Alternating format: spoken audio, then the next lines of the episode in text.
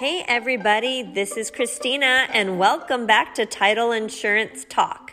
Today, I want to talk to you about some information that is regarding Proposition 19.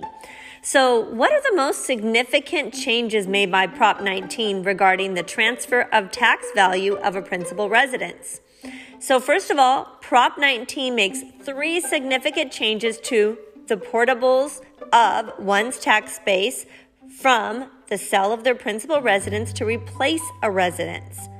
Uh, first, it allows the seller of a principal residence to transfer their tax base of their principal residence to the purchase of a replacement principal residence anywhere in the state of California. Under prior law, the seller was limited to transfer either within the same county under Prop 60 or between limited number of counties that specifically permitted such taxable values. Second, it allows the transfer of the tax base of the sold residence to the replacement principal residence, regardless of the value, with certain adjustments to the tax basis if the replacement principal property is of greater value than sold principal residence. Under prior law, only transfers of equal or lesser value were eligible for the exemption. So that's huge. That's really important for our seniors. And third, Prop 19 permits such transfers up to three times, but unlimited for those whose homes were destroyed or substantially damaged by fires. Prior law allowed such transfer only one time. So, under Prop 19, a seller of a principal residence can transfer the tax base of soul of the sold principal residence to the purchase of a principal residence anywhere in the state. That I have to say that again because that is so important. It's really important that before, when a senior was selling a property, they had to be in this little box and limited to basically what they were selling their home for. And with prices going up, uh, that's very hard to sell your house and transfer into something that's going to be of less value or less cost. So I really feel like that was really big for seniors. That was a good win for them.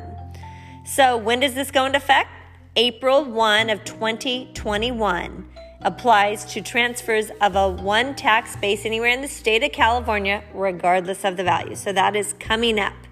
Um, you have to be 55 or older if you did not know. There are some other items that come into play that we spoke about regarding the damage of a property with fire, etc.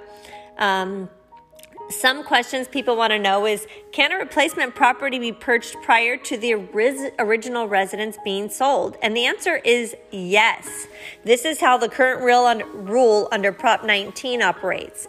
And I'm sorry, Prop 60 operates. And Proposition 19 uses nearly identical language. So that means that is going to remain the same. Another question people are asking about the revenue changes is generally how are increased tax revenues generated by Prop 19 to be allocated? So, how are they going to be allocated? So, Proposition 19 created the California Fire Response Fund and the County Revenue Protection Fund. It requires the California, California Director of Finance to calculate additional revenues and net savings resulted from the measure.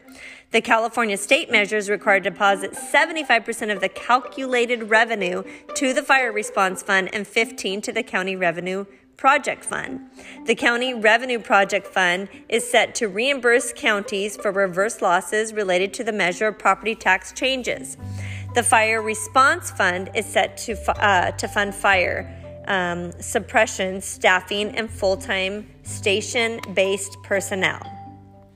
So, there's many questions that people keep asking about. Um, who does this apply to? Well, basically, it applies to sellers of a principal resident who is 55 or older, severely disabled, or to those whose homes have been substantially damaged by wildfires or other natural disasters. So while Proposition 19 states that it applies to persons who are over 55 of age, Revenue Tax Code Section 69.5 defines that this is included to those that are 55 years of age or older, and it is this definition that will likely determine um, eligibility. So If you have more questions about this, of course, we are not the experts on this, um, but you can call your local tax assessor's office for more information to see if you can transfer your tax base. Or you can contact me. I can get you more information or your local realtor if you are not a realtor. Uh, again, we like to help provide value, information, and hopefully this gave you a little bit of information regarding some of the changes to Prop, nine, uh, Prop 6090. And uh, if you have more questions, please send me a message, call me.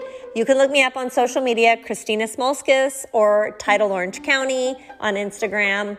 And you can always, always text me at 714 318 6758.